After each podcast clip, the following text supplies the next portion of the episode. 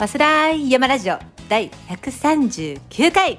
今回はですねマッキーソロなんですけどもスペシャルゲストを、えーご紹介いたします、えー木下高光さん。通称タカちゃんといってえっ、とですねもうものすごいマッチョの、えー、とご職業は何でしょうか？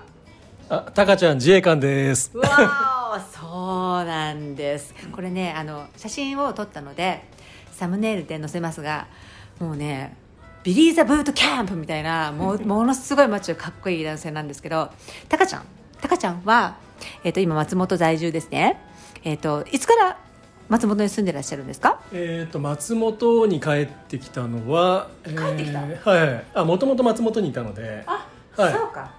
えっ、と平成23年東日本大震災が終わってからの8月。おですね。お、うんほどそれであの松本に住んでいて自衛官で実は今されてる夢中になってるスポーツがありますねはい。それは何でしょう？えっ、とトライアスロンですね。おお、は皆さんトライアスリートなんですよタカちゃんはしかもトライアスリートのカテゴリーがあるんですけどその中でも？い。えっ、とアイアンマン。アイアンマンっていうのはどんな競技ですか？アイアンマンっていうのは、えー、とスイム、えー、1.8キロ、えーバイクあごめんなさい。スイム3.6キロあ8 3.8キロ。で、えー、とバイクがえー180キロ。で、えーランが42キロ。はい。という、えーまあ、ディスタンススポーツです。はい。はい。はい。えっ、と最後あの皆さんあのですねちょっと想像がつかない距離が大きすぎてと思うんですけど、要は海を3.8キロ波のあるところをね流れのあるところを泳いでその後にまあアップダウンだったりああの フラットでももう大体トライアスロンの時期っていうのは国内だともう灼熱の夏とかだったりするんですけどそのタフなコースを180キロですよ。自転車で180キロ超えた後にフルマラソンを走ります。そんなタフな競技があるんですけどその中でもアイアンマンっていうのはあの世界でいろいろ日本でもあるあ今はないのかな今はないんだっけ？今はないアイアンマンは今日今ないんだね。ですそうだ洞爺湖なくなっちゃったんだもんね、そう。だから、えー、と海外の予選と言われるものをですね自分で受けあの転戦していって、まあ、一発で取れる人もいますよもちろん。であの世界選手権に出れるあのチケットがああるんですけども要はあのカテゴリーエイジですね。エイジの年代別で優勝またはまあ2位ぐらいにまで入るとその世界選手権の切符が手に入るっていう予選をくぐり抜けてやっと皆さんがハワイ島で、えーコナですね。で開催されるその選手権に出られるっていうその栄誉をですね得られるんですけどもタカちゃんはそのアイアンマンに挑戦中今何年目ですか？えー、と今、えー、3年目ですね。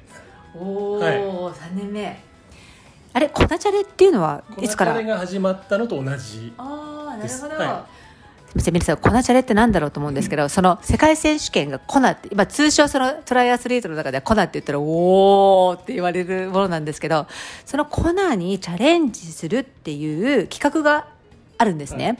それは、えっとどんな企画なんですか？えー、とそれはあのトライアスロン誌のルミナが、えー企画している、えーまあ、そういう企画ででその全国からその、まあ、300人ぐらいのトライアスリートが、えーとそう300人もいるんだ。応募して、えーあ応募して、はい。うんうんうん。でその中で、えー、と選ばれる、えーまあ、レギュラーメンバーが10人いて、レギュラーメンバーって10人しかいない、はい、10人しかいないんですよ。ちょっと選選ばれしチャレンジャーっていやことですね。で僕も最初からレギュラーではなくて、うん。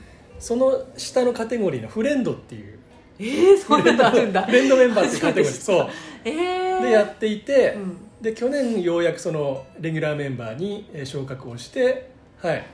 そう。はえじゃあ全国のチャレンジャーの中のほんの一握りですよ10名っつったら。その中に選ばれたわけですね。そうですね。あの、まあ、ご縁ありまして。すごい、はい。えー、それって具体的にごめんなさい。マッキー実はトライアスリートで、えっと、こな経験者でもあるんですけどよく知らなくてごめんなさい。どういうことするんですかこのチャレンジのメンバーっていうのは？あコナチャラのメンバーになりますと、はい。えっ、とその3か月に1回、うん。えー都内の、うん。えー例えばランニングであれば、えーうん。スポーツサイエンスラボ。あサイエンスラボ。サイエンスラボ。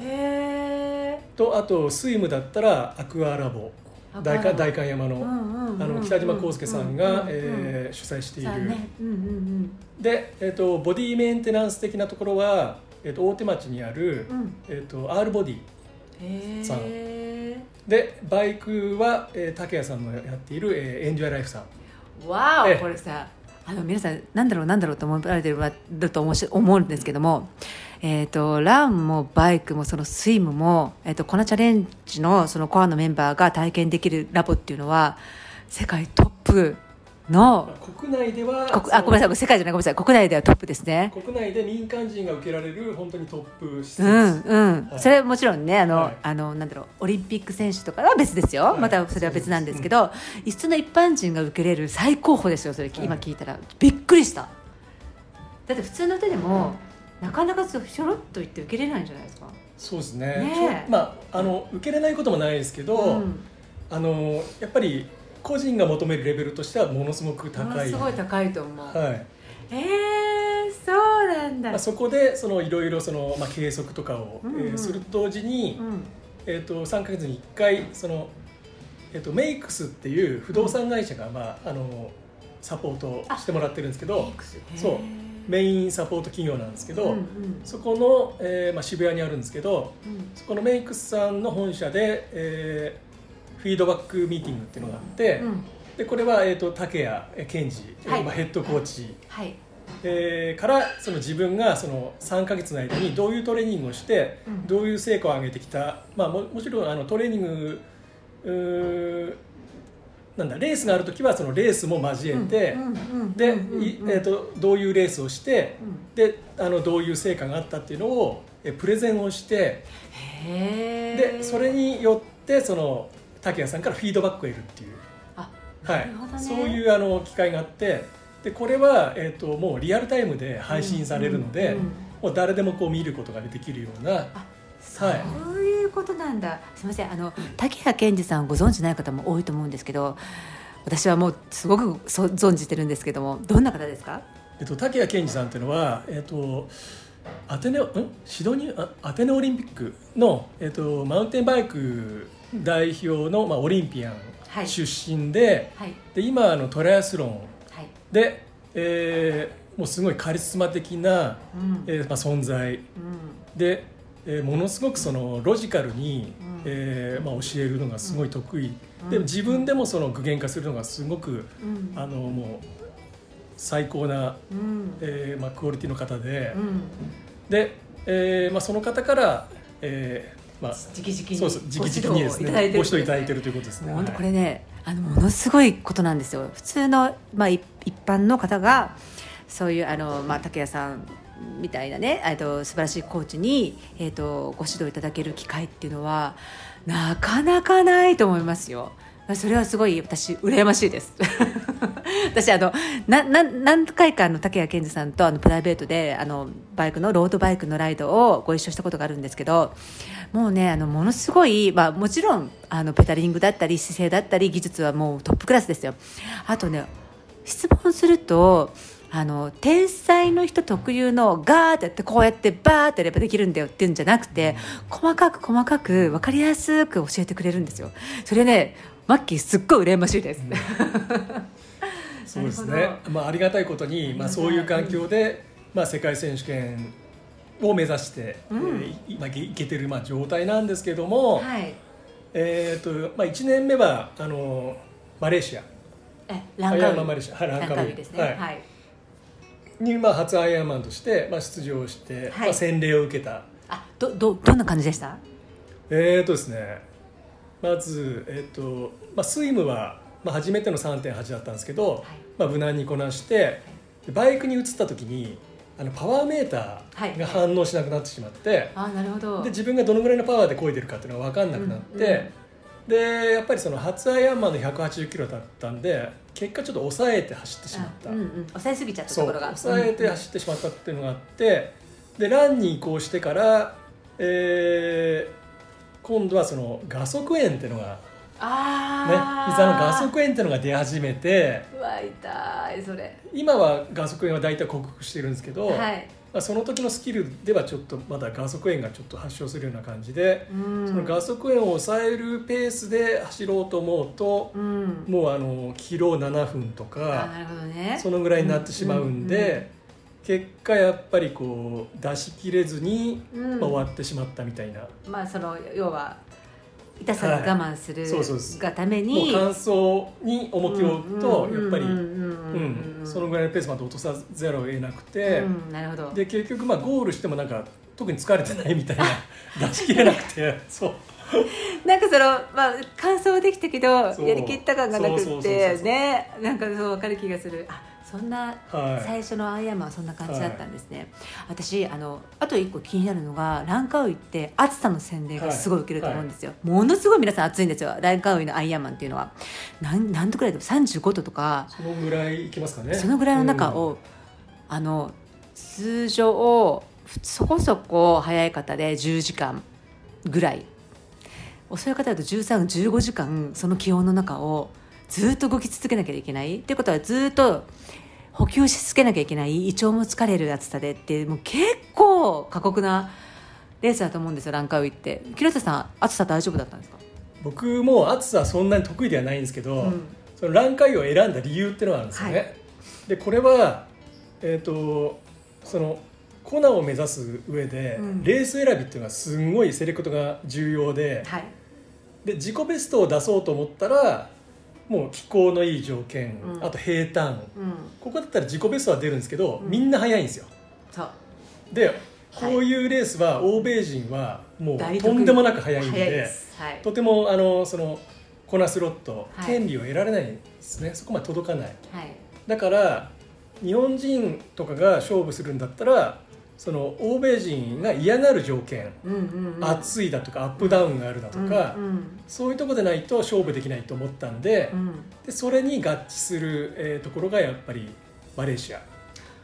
確かに。ランカウィーなんですよね。確かにね。マレーシアのレースは欧米人暑さに弱いんで弱い。アジア人強いからすぐ諦めちゃうんですよね。そうそうそうそうそう。そう。それはねチャンスがあるんですよ。確かにわかる。うんうんだからもう本当にランカウィーでないとそのコナ取れないなと思ったんでなるほど。えランカウィーにはすごいこだわってました、うんうんうん。はい、その年特にスロットが多かったっていうわけいじゃ特にないですね。はい。スロットっていうのはですねあのそのコナっていう世界選手権に出れる権利のことなんですけどあのマイレース、まあ、マイレースというかその世界各国にあるレースの中あの数が変わるんですよね。このレースは何個ある？このレースは何個あるって違うのでやっぱり取りに行きやすいところを選ぶんですよ皆さんね、うん、でもそういうところには当然あの人も集中するのでそうそうそうそう。競争率が高くなるそうそうなんですよ。スピードコースだったりすると。うん確かにそうそうそう。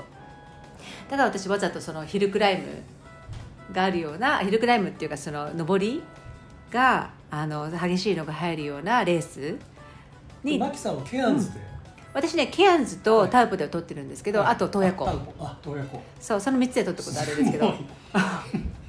あの一応すいません。あのなんかちょっとこれ自慢になっちゃうけどあの取得率100%です。それちょっと考えられないです。よ しかもトレアスロン始めて2年目でしょ。はい。2年目でタウポで取りました。で100%って人は聞いたことがないです かなりちょっとあのえ？って言われた、うん、みんなにすごいびっくりされましたけど、まあ、あれはね一応ロールダウンでもらったのでラッキーではあったんですけどね一番初めは。ラッキーであってもそんな人は聞いたことありません。まあそんなマッキーですが今山を BC にショートにハマってますけど。めちゃめちゃすごいです。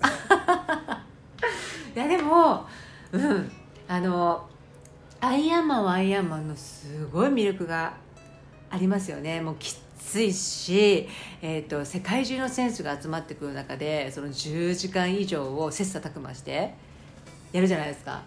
ね、あの独特あの雰囲気で3種あるから自分の得意なところで勝負するとかねみんなあるしあとは長いから補給のタイミングだったりっていうのを自分でマネージメントしなきゃいけない、まあ、それに失敗するとどんなトップ選手ももう崩れて Do not finish、DNF になっちゃうんですよ、だから結構あの精神力とかなんとかって試される、うん。うん。であとは練習で試さなきゃいけない。実際にその補給で使いたいものは絶対いきなり本番で試しちゃいけないし、自分の体がこういう時どうなるんだっていうのをもうトレーニングで何年もかけて知ってないと絶対失敗する、私はそれ思いました、うん。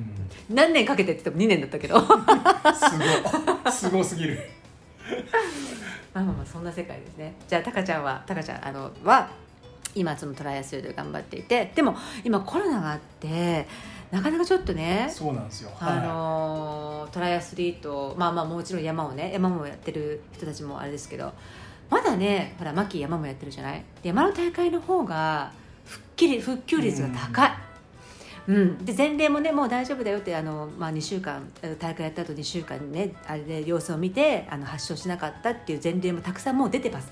だから安心してどんどん大会をねあのこれから再開できるんですけどトライアスロンだけはちょっとねやっぱりボランティアの数がねもう比じゃないぐらい多いしあの競技中のその時間も長いしあと事故のリスクっていうのもやっぱり当然高くなるから難しいと思う。うんで高ちゃんその辺で大会出れないそのってどうどうどういうふうに感じてるんですか？えーっとですねあの実は、えっと、去年、うん。えーまあランカビーに出ようと思っていたところ、あ去年ね？去年で、えっとそのその、えっと、2週間前に、うん。えっと、長野で水害が起きてああで災害派遣であの急遽。そうか自衛官だからね。そうだよね。あの行けなくなってしまいました。ああなるほど。それで去年は見送って、うん。まあ、それはまあしょうがないなと。うん。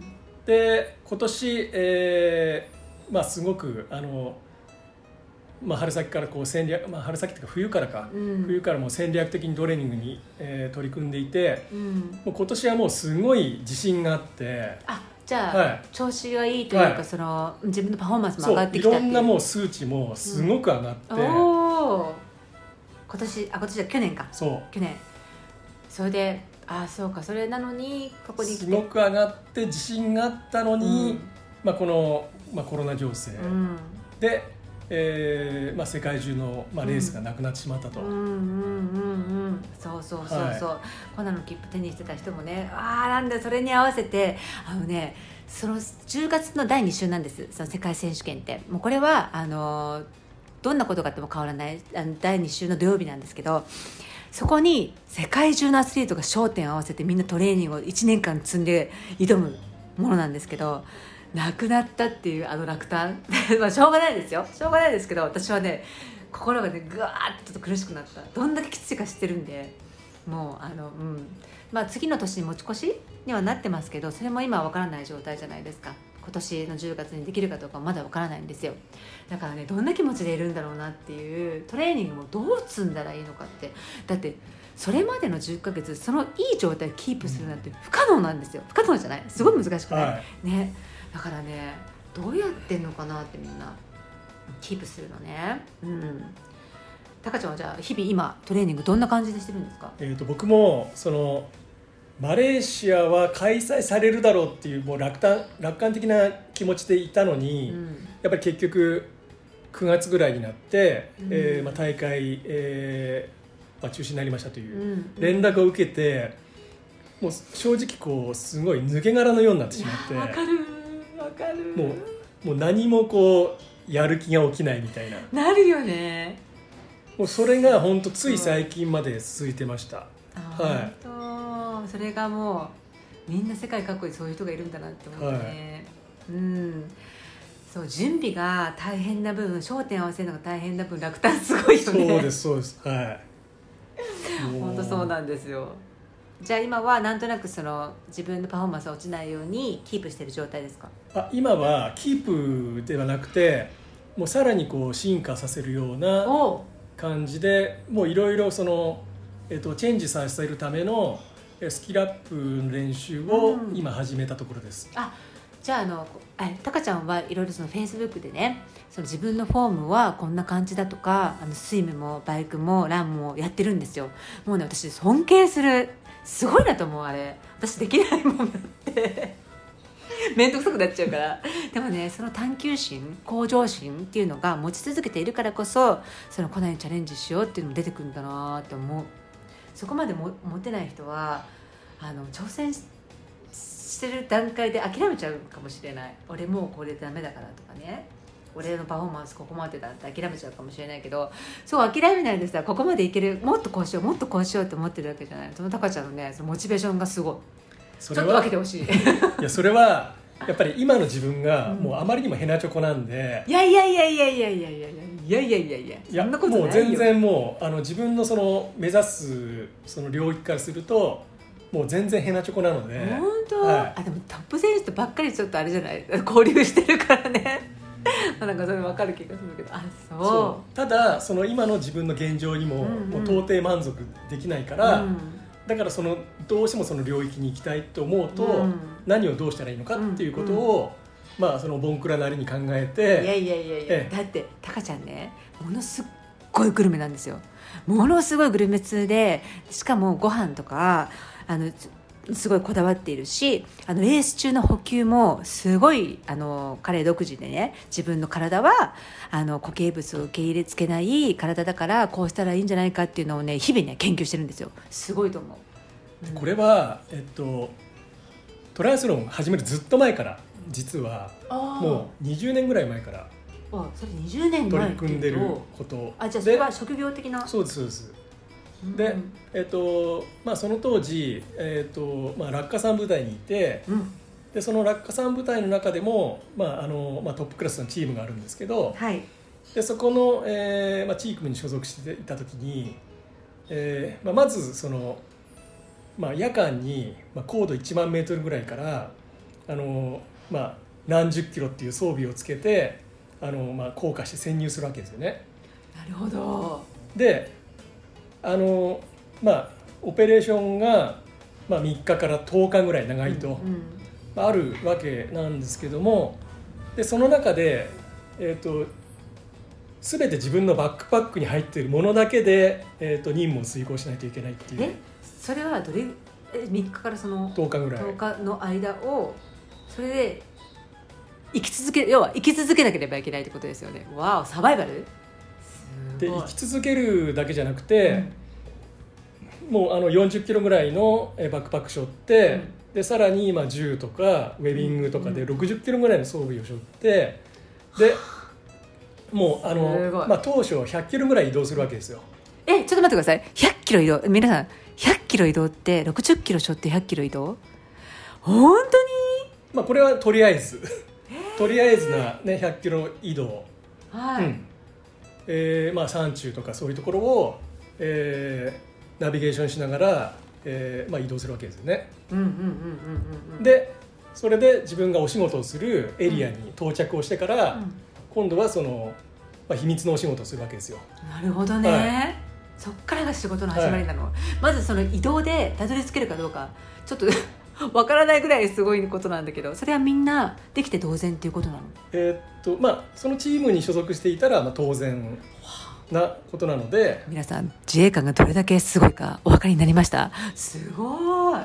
本当。でもそれはあの自衛官だったらどんな隊員でもやってることではなくて、うん。もう本当にそのチームの人しか一部のエリートだけなんだ。そうやっていない。でもうそこはそのなんて言うんだろう自衛隊のその、まあ、オリンピック選手みたいな、うん。えーまあ、日本代表みたいな先頭の日本代表チームみたいな、えーところなので。そうだね。ちょっとタカちゃんごめんね。すごい話がね佳境に入ってきてね こっからねものすっごい楽しそうなんで。一旦すいません。ちょっとあのここであの一回お休みします。一回切りますね。ファスライ山ラジオ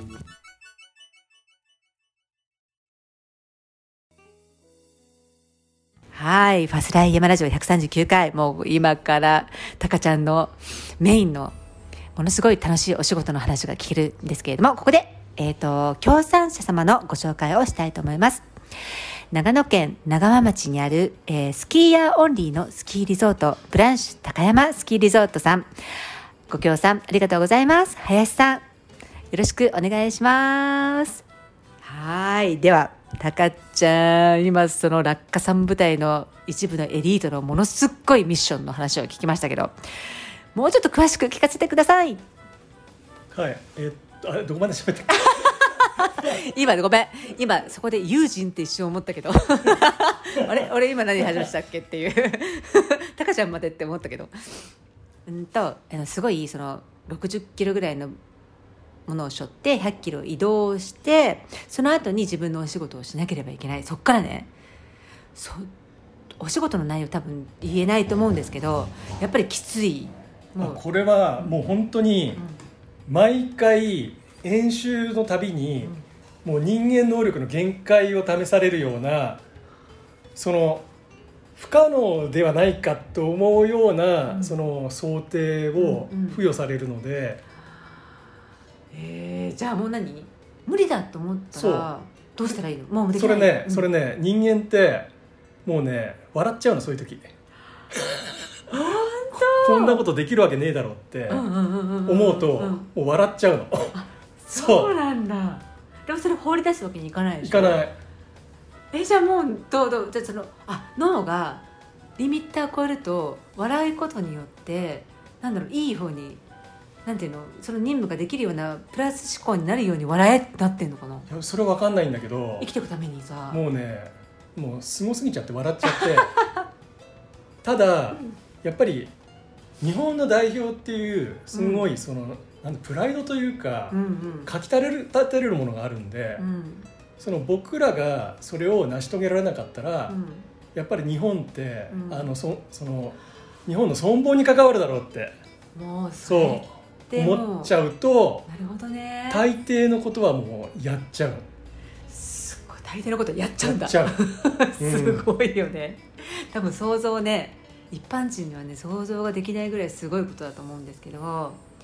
いやーもうえじゃあその任務をもうかろうじてという感じで遂行してあとはじゃあまた帰っていく自力でっていうものを10日間やるんですか？はあすごい。でその時に、うん。あのさっき言ったそのえっとなんだ呼吸呼吸関係のうん。ことをその時に初めて、えっと、模索しながらこう得得したっていう感じでであそうか食べ物ってどうしてたの？とで結局、うん。バックパック一つで、うん。ね、4日から10日、えーオペレーションを行っていく中で、えっと、その任務に必要なものっていうのはもう絶対に外せないんで、うんそれは詰めていきます、うんうん。ってなると一番その減らさないといけないのは、えっと、水と食料。そうなんだ。わお。となってくるともなってくるうと、うん。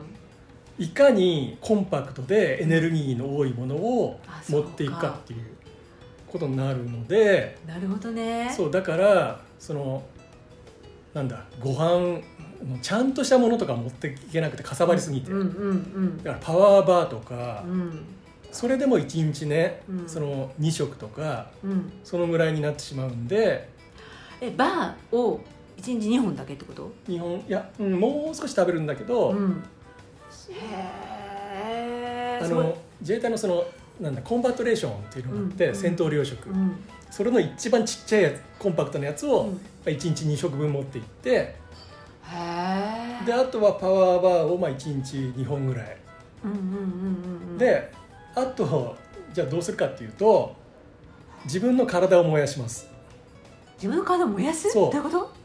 自分の体の中にあるあ脂肪だった脂肪とか筋肉とかを燃やしてエネルギーにすそうエネルギーにするのが手っ取り早いんで。はあじゃあもう何ほら山とかをさ180キロ200キロ走るさエンデュランス系のほらアスリートいるじゃない？そういう人たちってさファットバーンって言ってそういう体を作っていかないとそうそうそう。だから同じような感じ？だからそのファットバーニング状態にするんで、うん。だからあの休みの日は朝、ね、走る時には、えーまあ、何も食べない状態で、うん。えー走り始めて、うん。でカフェインと BCAA だけ取って、うん。であの、まあ、走りに行っていくとでそういうのをまあ3か月ぐらいやってるとそういうなんかファットバーニング、えーまあ、状態になってくるので。ああなるほどね。あ3か月のそうだよね。なるね。なるね。うん。あそう。でそういうのをもう20年ぐらい前から、あまあ、続けていて。えー、20年前。もうねあのねタカちゃんのね今のねこのね体をね皆さん見てほしい。すっごいねマッチョなんだけどあの使えないマッチョの筋肉とはまたもちろん違いますよ。自衛官だから。それでいてねもうなんだろう。無駄なところが、ね、一切ない。もうちょっとこれはね説得力がありますね。それでそれで使われてきたその、えっとスキル知識とその肉体なんですね。っていうのがね説得力がある。今目の前にいるから、でこれがトライアスロンを始めた時に、うん。あのまあ、最初のねショートとかミドルとかうんうん。の時は、まあ、それほど補給がねあの、シビアじゃないんで。そうなんです。ショートディスタンスっていうね先ほどは話してたアイアンマンというのがロングディスタンスなんですよ。ショートは、えっと、スイムが1 5キロの、えっと、バイクが4 0キロ。で最後のランが10なんですよ。だからもう全然あの距離がもう全く違うんですけどでまたミドルがその間だったりしてね、うん、確かにショートは補給はそんなにシビアじゃないよね。トランジトランジはシビアだけど。でこれがそのロングディスタンスアイアンマンとかに移行した時に、あのどうしてもやっぱ食べないと、うん。あの競技を続けられないってことがあって、うん。で僕はその食べるのがすごい苦手で。ああ競技中に、そう。ん、なるほど。それでも食べないとやっぱガス欠が起きてしまう、絶対ないよねそう。アイアンマンは。でどうしようかなと思った時にうん。行き着いたのが、あこれ昔やってたあのそのファットバーニング、状態に持っていけばいいんだってことで、うん。で現在はその昔やってたことプラスあの MCT オイルっていうのがあるのでお皆さん MCT オイルご存知の方もいるじゃないですかね。ね。で MCT オイルっていうのはあのココナッツオイルをまあ生成したもので、えーまあ、素早くまあ燃えるえーエネルギー源になって体には残らない、うん。であの脂肪をえー燃やすような、えー環境に体を持っていくっていう。パーフェクトじゃないそうですか。パワーバイクのへだから食べれない人はうん。自分の脂肪を燃やすことによって、あの消化器系にも負担かけなくて済むし、すごいなんかおすすめなんじゃないかなって思ってます。なるほどね、やっぱりその内臓を動かす固形物を動かすってものすごい負担が負担がかかるんですよ。要は、えー、と運動中って血液がマッスルにいってるので胃腸に集まらない状態胃腸が動きにくい状態で固形物入れちゃうとリバースあの要はその何スローアップあの吐いちゃったりとかねあと吸収しなくてお腹壊したりっていうのはしょっちゅう競技中ありますよね。だからこそその今タカちゃんが言ったみたいに負担の少ない胃腸にっていうものでって。で実は今日今ここであのお寿司屋さんにいます。それで2人で一杯やってます。でこの前にね2人で朝から2 0キロロード走ってきたのね。でその時もタカちゃんねあのちょいちょいそのなんだろうあの MCT オイルを舐めたりあの BCAA っていうなんだあのロイシンバリンイソロイシンっていうタンパク質なんですけど吸収しやすい。それをアミノ酸ねそれを取ったりっていうのをねこまめにやっててね。ああやっぱさすがだなと思った。うん。そういうことですよね。やっぱり胃腸にね負担かかんないように吸収しやすい状態になっているもので補っていきましょうっていうところ。これは皆さん参考になるんじゃないですかね、うんあとあの最近2年前2年前に知ったことなんだけど、うん、あのすごく絶大な効果がある物質があって。何ですかそれ？知りたい。もうあのすぐ誰でもすぐその辺で手に入るもの。そうやって手に入るもの。なんだろう？なんだろう？白い粉。皆さんその辺で手に入る皆さん簡単に手に入る白い粉なんでしょうかね？えっ、とあのコカインじゃなくて でタカちゃんごめん。タカちゃんのさ感じで言うと超怖い。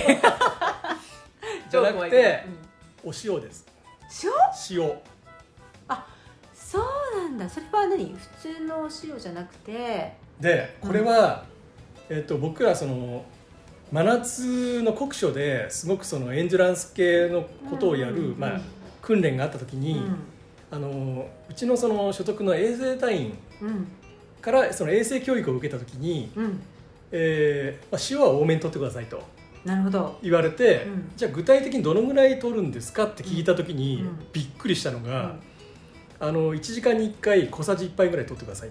1時間に1回なんだ、うん。へえで思ったよりすごい量なんですよねこれ。ちょっと小さじ1杯塩山盛り山盛り。きついと思うよ、で辛いでしょ？そう今までうは、んその今まで持った概念っていうのはその塩を取ることによってそのタコのぬめり取りと同じ原理で、胃の中の粘膜がね。全部そのなくなってしまうんで、胃に良くないっうん。ていう概念うん。だからそんなに塩そんなに塩を取りすぎると良くないっていう概念あったんですけど、騙されたと思って、うん。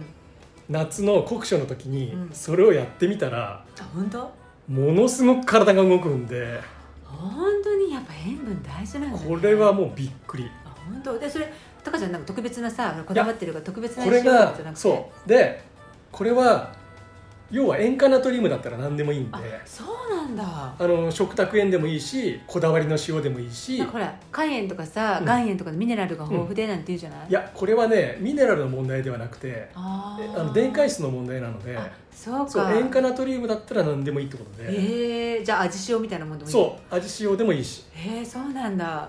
皆さんこれちょっと安価に手に入る一番効果的っていうんだったらこねれはもう教えたくないぐらいもう効果本当に？絶大マッキー。知っちゃった。塩いいね塩。あじゃあそれいいな。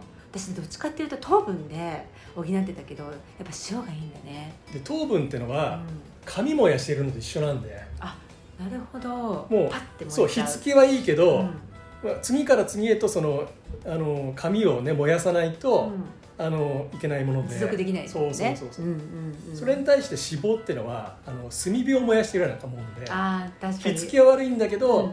一度燃やしてしまうとあのずーっとこうじんわり燃えてるっていう。あ確かにね。確かにそう。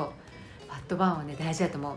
でこれが昔のそのあの、まあ、研究だと、うん。まあ、心拍数の大体 60%120 うん。とか130とか、うん。その低レベルの、えーでその有効とされていたのが、うんうん。最新では、うん。そのえっと、訓練を積むことによって、うん。心拍数も150とかお160ーじゃあ人によってはマックスだね、そう。うん。結構高めの心拍数でも脂肪を燃やせるような、うん、えー状態になりますよっていう。なんかもう全然違う。マッキーがさそのあのものすごいトライアスロン頑張った時はその60%ぐらいでキープしてっていうのがもうセオリーだったじゃないですか、そのファットバーンのね。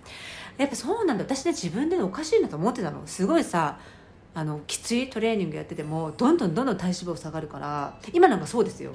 もうマッキー5%ってこの間言ったけどもう本当にねあのそういうエンデュランスで60%でずっとやるトレーニングとか私してないんですよねここ最近、それなのにきついのしかやってないです、そしたらどんどん下がるからなんでだろうななんて思ってたのそれはもう体がねファットバーン状態になってなってるんだね。で僕も今あの朝ごはん食べてないです。あ私もそう、ううん。んうん。それでも午前中あの、まあ、きついインターバルとか、うん。まあ、やもうできているので、うん。だからもう、うん、そういうのは全然問題ないっていうか、あなるほどね、はい、じゃあ皆さんあのあれですよ。ダイエット目的でもあのパフォーマンスアップ目的でもいいですけど体脂肪を燃やしたいそれをエネルギーにしたいいやダイエットにしたいっていう人もあのこれは使える情報ですね。タカちゃんありがとう。もうねすごい説明が分かりやすいし。本当ぜひあのおすすめです。まあ本当にそのファットバーン状態に体が変わるのに3か月ぐらいかかるんでうん。そこだけちょっと我慢してもらえれば、うんうんあのその先っていうののはすごくあのハッピーな,、ねね。世界が待っているので、なるほど。ここでねマッキーはねちょっとね気になるところ。あすみません。ここでちょっと協賛1個入れさせていただきますね。えっ、とマッキー大好きコーヒー、えっと山田場コーヒーさんのナマステヒマラヤネパールの、えーアルプス山脈で育っごめんなさい。ヒマラヤ山脈で育った、えーオーガニックでフェアトレードなアウトドアで楽しむコーヒーです、えー皆さんよろしくお願いします。山本さんありがとうございます。そうそれであごめんなさい。えっ、となんだっけ？なんだっけ？そう。僕でしょ。と飛んだね今ね。共産入って飛んだよね。これだえっとそう。だからそういうファットバーンのトレーニングをしています。であのですねこれでですね今私生ビール飲んでるんですけどタカちゃん相当ビール飲むっていうじゃない、はい。どれぐらい飲むの？いやもうねあとまあまあパーもデイ水代わり。そう水代わりで、もう仕事から帰って家に着いたら、まあ、車とか運転する予定がなかったらまずもうプシュって感じで、うん、もうねこの時点で超親近感、うん、それがそれで一本始まって、うん一本始まってでえっ、とまあ平日だったらまあトレーニング、まあ、ジムとかい水泳とか行って帰ってきてでそれかえら飲んでから行くの？えいやいやあのあ飲む前にね。そう飲む前に時間が空いてる時ね。あうんうん。時間空いてで、えー行って帰ってきてでえーっと、まあ、またプシュプシュって始まるでしょ。ね ね。プシュプシュプシュプシュって始まるでしょ、うん、今4回言ったね。ね えじゃあ350か？500いやいや500 500ちょ今のね今のちょっと見せてあげて。今の否定の仕方。いやいやいやいやいやいや350なんかっていう感じだったよね。350一瞬でしょ。でなんでさユージンさんもそうなんだけど500缶まずさ迷わず500缶を取るよね。コンビニとかでも。それをさもう56本ガンガンガンガンね水みたいに開くわけ。タカちゃんもそう？そそうなんだ。で金土日だけはうん。瓶ビールを飲みます、なんでなんで？美味しいから。あ瓶の方が美味しいないやもう全然味が違うえ生と瓶はどう違う？いやえ生と瓶？生生ビールと瓶だとなんか違う？えっとねどっちが好き？あ生ビールが好やっぱ生なんだ、うん。やっぱそうなんだ。うーんじゃあ缶はまあまあまあわかる。き同じ銘柄でも、うん。缶と瓶はまあ全然味が違うからあそうなんだ。クラフトビールでさあのスーパーで売ってるのはほとんど缶じゃない？瓶のやつが欲しいと思うとすごいお大きいモールだったりさ、うん。酒屋さんに行かないとないよね、私も瓶が欲しいんだよねうん。えじゃあ好きな銘柄好きななんかビール。えっ、とまあいっぱいありそうだよね。大手で言えば、うん。まあ、キリン系が好きかなってあ感じで。あなるほど。そう、大手ではうん。ね、であとなんかちょっと自分でここだわってる何が好きみたいな。あーあとはえっ、とまあこの辺で言ったら夜な夜なさんとか。ヤッホー。ヤッホー。バッキーも大好き。ヤッホーブルーウィングあとは、えーまあ、個人的に、えー今ちょっと関わっている、えーチノのエイトピークス。そうさっきね走りながら話してたらエイトピークスさんのご紹介してください。お願いします。エイトピークスブルワリーっていうあのチノで、えーまあ、こだわりを持っているあの斉藤優馬さんっていう、うん。えー方が、えーまあ、やってるブルワリーなんですけどもあのすごくその、えー全部で結構いろいろ銘柄があって、うん。で、えー、とそれぞれにあのちょっとこだわりを持った製法でうんうんうんでうん。特徴がフルーティーなビールが多くて、あへえで女性がすごく好むあ味。そうなんだ。でラベルもすごく可愛くて。そう。私見たことないけどちょっと見てみよでエイトピークさんのすごいところはあの来年、えー、とスワで、えー、とあのミドルトライアスロンレースがあります、えー、とスワコエイトピークスミドルトライアスロン、えー、6月の28日かな？決定ですか？はい。ラストオーダーのお時間ですが、えっと他に追加ございますか？よろしいですか？ありがとうございます。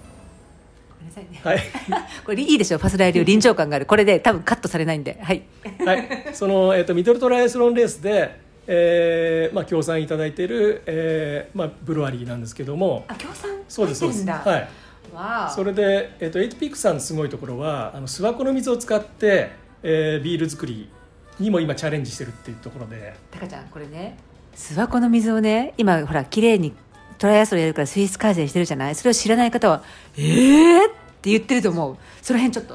いや本当に長野県民でも諏訪湖で泳ぐなんてのはもうちょっと考えられない、ねうんうん。状態で、それで、えーとまあ、来年諏訪湖で、まあ、トライアスロンレースやりますってことになった時に、うんうん僕もええって思ったんですけど、うん。あの去年その諏訪湖を支援する、うん。えースイムコースを支援するっていう機会があって、うんうんうんまあ、僕もちょっとあの泳び腰だったんだけどもちょっと泳いでみようって感じで泳いでみたところ、あのすごく水質が良くなっていてあそうなんだ、はいやっぱり。なんか聞いたことある。だんだん綺麗になってる。はい。うんうんもう野尻湖、えー、と長野県の北部の方に野尻湖ってあるんですけど、うん。うん野尻湖とそんなに変わらないぐらいなのかなっていう、はい、すごいね頑張ってるね。あじゃあそのお水を。そう。でそのお水を使って、えーまあ、ビール作りに今チャレンジししてるっていうところで。でエイトピックさんの素晴らしいところはあの完全にろ過するんではなくその諏訪湖の水らしさを残した上で、えービール作りをしてるってところで。そうなんですじゃあわざと特徴を残してるんそだへえ面で白い。僕もあの10月にブルワリーあの訪問した時に、うん。その諏訪湖の水飲ませてもらったんですけどもうめちゃめちゃ美味しかったです。本当、はマッキーねこれねエイトピックさんちょっとファスライでねあの取材に行きたいなって密かに思ってたの。それをタカちゃんの投稿を見てねすごいなと思ったからそんな試みしてるところなんてなくない？ない。すごいうん。じゃあビールもすごい美味しそう。しお水も美味しいし。ビールも美味しそう。わこれ楽しみ。これあのナオンセールですか？これ。買える？今買える？あもう買えるので。通販で買えますか？通販でも多分買えると思うし松本にもあの売ってるところあるあるので。あえそうなの？そう。ちょっと後で教えて。限 限られたあのお店、でまあ、松本で言えば米田屋さんとか。でかちゃんさ知らないことないでしょ？いえいえいそう。え私ねさっきから何何質問しても「あそれはねこの辺であそこで」ってねすぐ即答来るの。怖いよね。すごいよね。もういらんことばっかり知ってるっていう、うん、肝心なことは知らないっていう。それでエイトピークスさんのあとそのお酒もまあ美味しいよっていうところで。なるほどね。こんなにねビールをたくさんたたくさん飲むタカちゃんなんだけどこれが今のあの体を要はそういうアスリートなわけじゃないですか。でお一般の方ってお酒たくさん飲むっていう思ってないと思うのアスリートって。節制してるとか。ビールねマッキーも最近いっぱい飲むようになって。他のお酒よりパフォーマンス下がらないし上がってるんじゃないと思う瞬間があるんだけど。タカちゃんどう思う、いやそれはね思います。あのうん。ビールってもう体が欲するものなので。うん、であのやっぱりハードにトレーニングしてるとその味覚センサーっていうのがすごい敏感になってきてで自分がから自分のその体の修復にもうその無意識に何が必要かっていうのを、もう勝手に選ぶようになってくるんでなるほどね。そう。その中の一つがもうビール無償に欲するんで そう。そうか限界までやっぱり追い込んで研ぎ澄まされてるからそこで上で欲しいと思うものがビールなんだ。だから飲んでてもその体に影響がなくパフォーマンス下がらずに激しいトレーニングもできているってことそんだけ飲んでてもね。私なんかね分かった。タカちゃんの話聞いて。だって相当私もビール飲むけど飲むようになったけど全然もう今日も走ってても全然苦しくないし、まあゆっくりペースに付き合ってもらったんですけどねタカちゃんに。だからねビールいいの体にいいのかななんて思い思い出してるとこなの。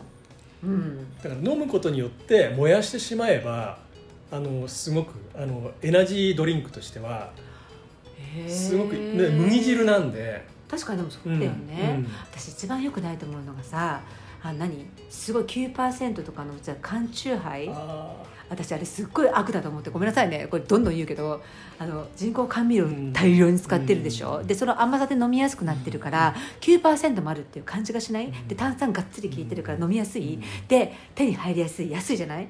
で未成年が手に取りやすい、うん。であとアルコール中毒っぽい人たちが安価に手に入る、うん。飲みやすいしね。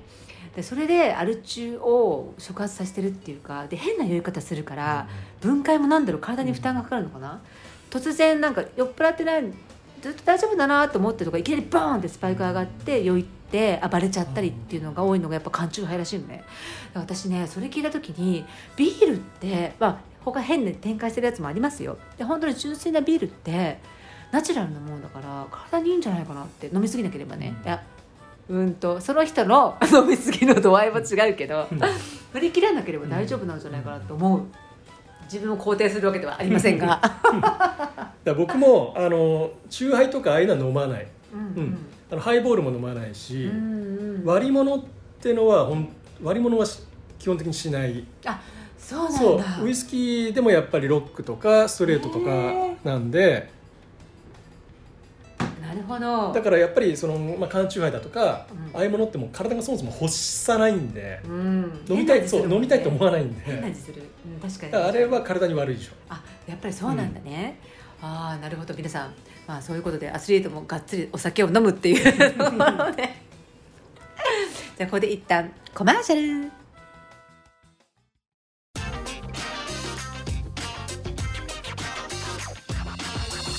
忘らってるかい？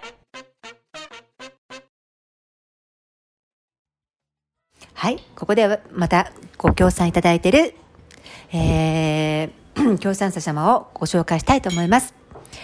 えー、汗が目に入らないヘッドバンド、ヘイロー、H-A-L-O、ヘイロー。ご評ご協賛いただいております。栗原さん、ありがとうございます。そう、ここでね、タカちゃんが、ちょっとヘイローについて一言あるよってことなんで、お願いします。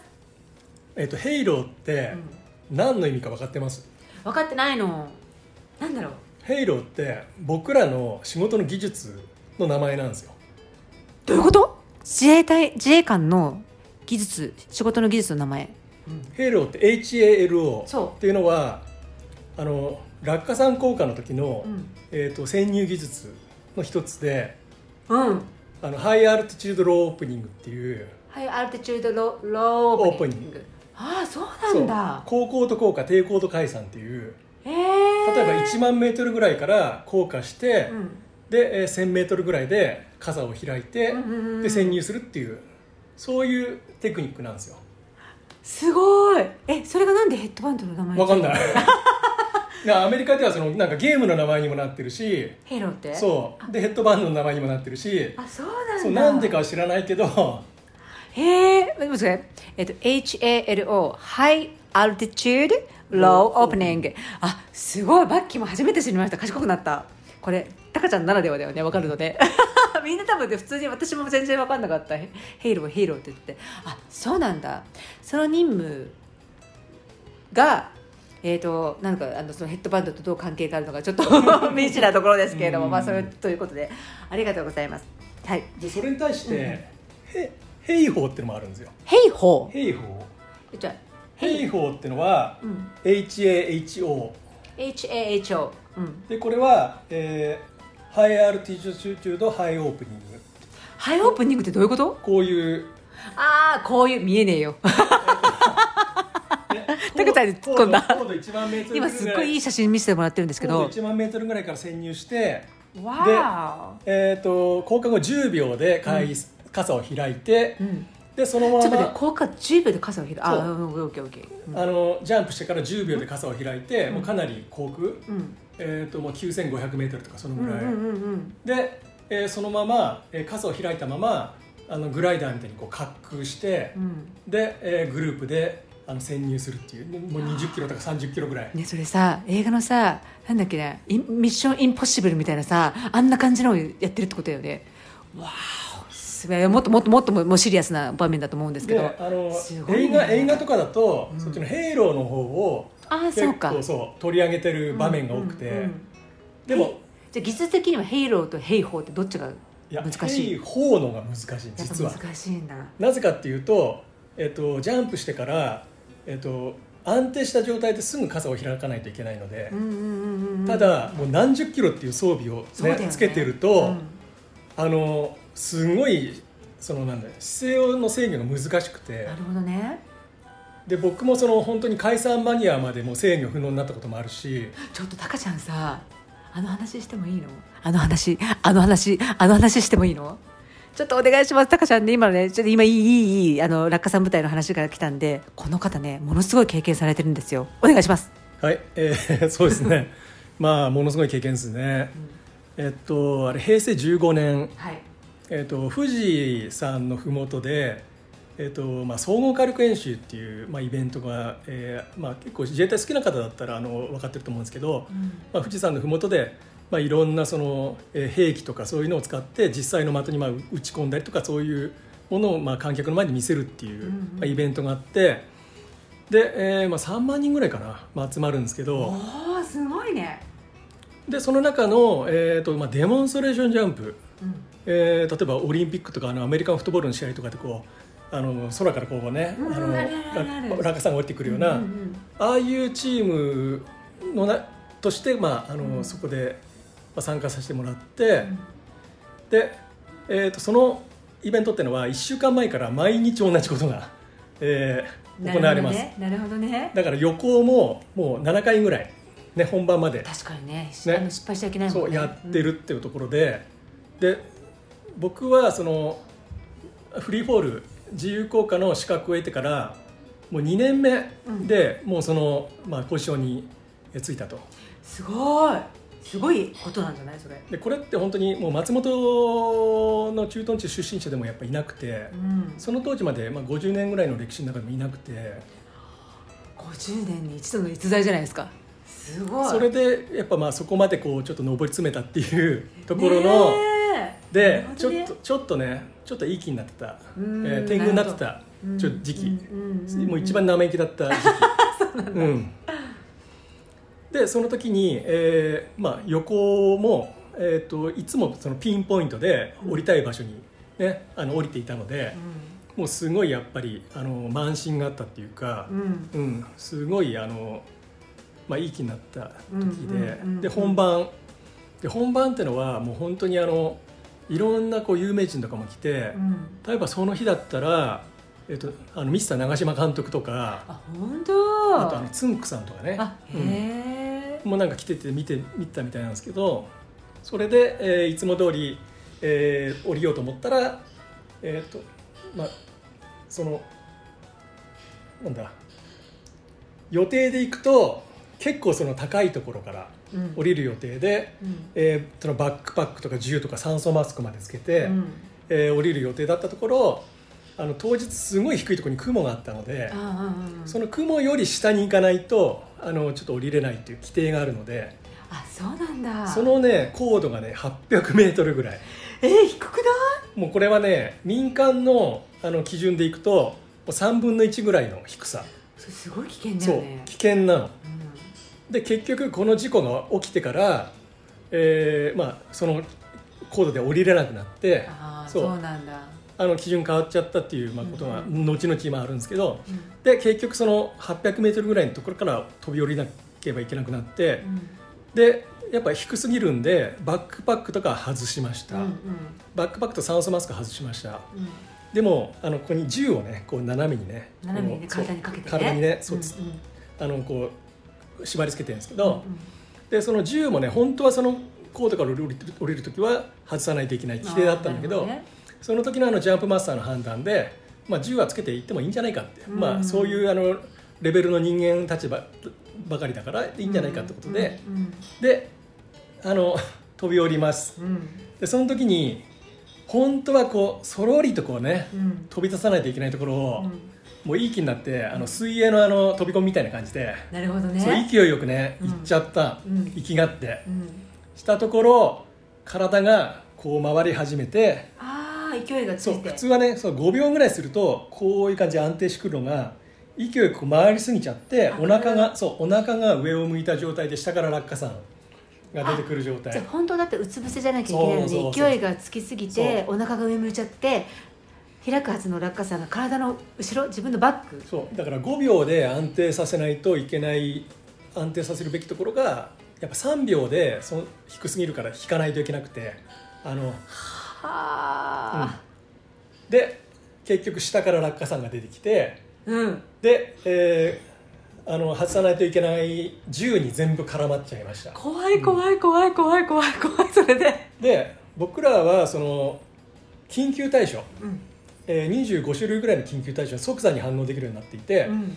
で毎回ジャンプのたびにあの地上で、えーランダムに3つぐらいあの出されて、それに即座に対応しないと上に上げてもらえないっていうことがあったんだけどその時はもう何えこれ何にもたあの当てはまらないじゃんっていううん状態で、でも落下傘は、えー制御不能になっている、うん。てか開いていない。うんで、えー何かしないといけない、ん。で予備っていうのはね全く同じ傘を背負ってるんで、うん。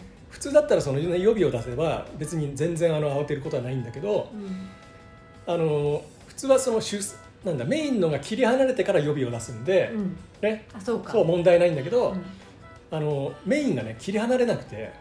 絡まってるから。でそう。でこうからバタバタバタバタしているところに予備がこう予備の傘が出てうん。でその予備の傘にまたメインの傘が絡みついてうわで上を見たらもう落下傘があの普通開く全部開くべきところのまあ半分ぐらいしか開いてない状ー態で。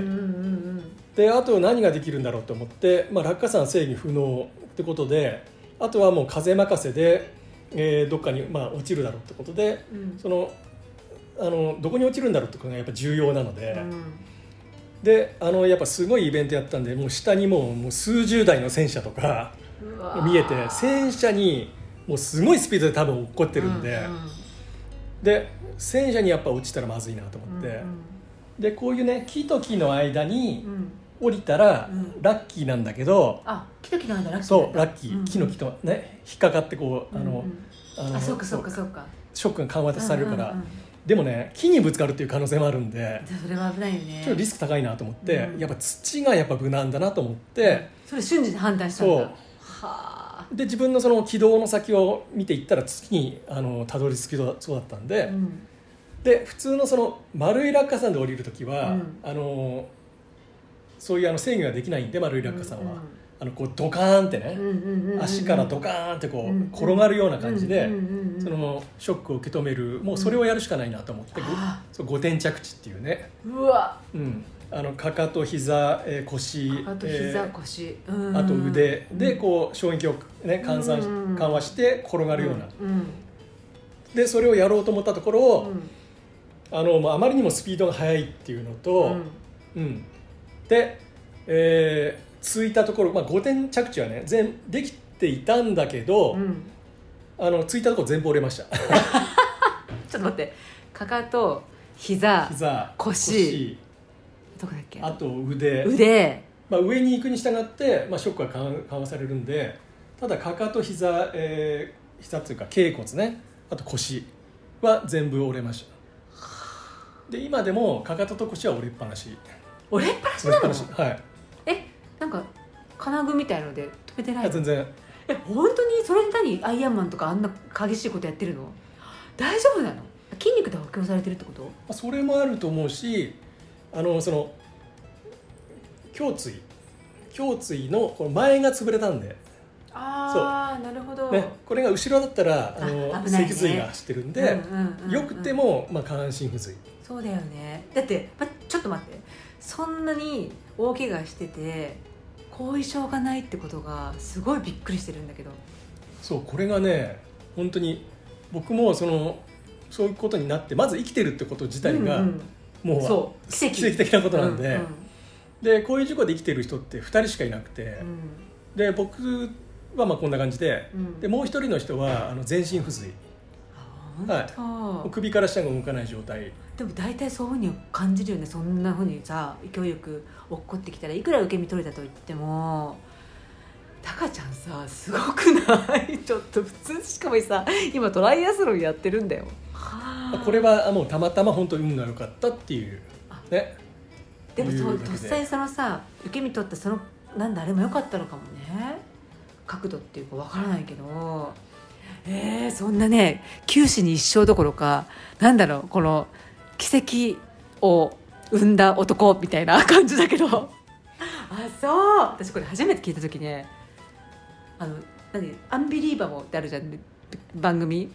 もうあんな感じだったよね。ポカーンって感じ、あ多分ねああいう番組の「九死に一生」シリーズにういつ呼ばれるんじゃないかなと 思ってる。ん、本当だよ。そう。でその時にまあその時は今みたいにその SNS もそんなにあの、うんうんうんうん。えーとまあ、盛んではなくてうん。ただ2チャンネルっていうね当時あったものとかまあ一部のその、えー、と SNS にはちょっとこう配信されたような流出やなうん感じで、うん。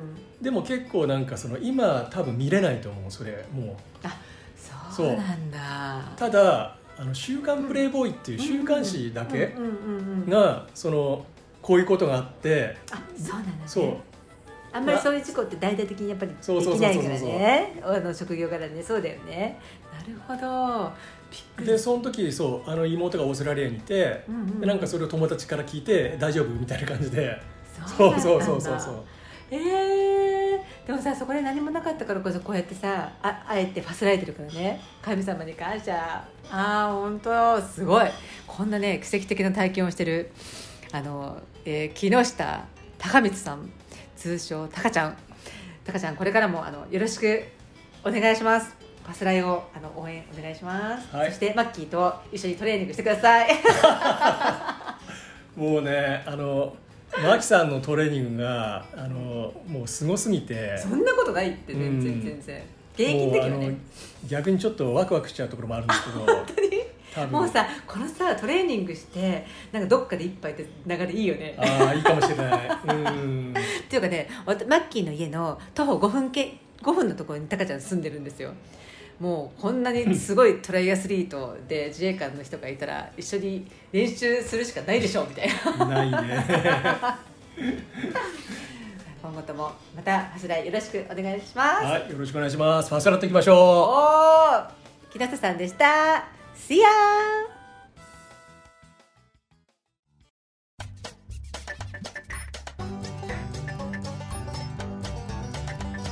柱山町まだまだ続くよ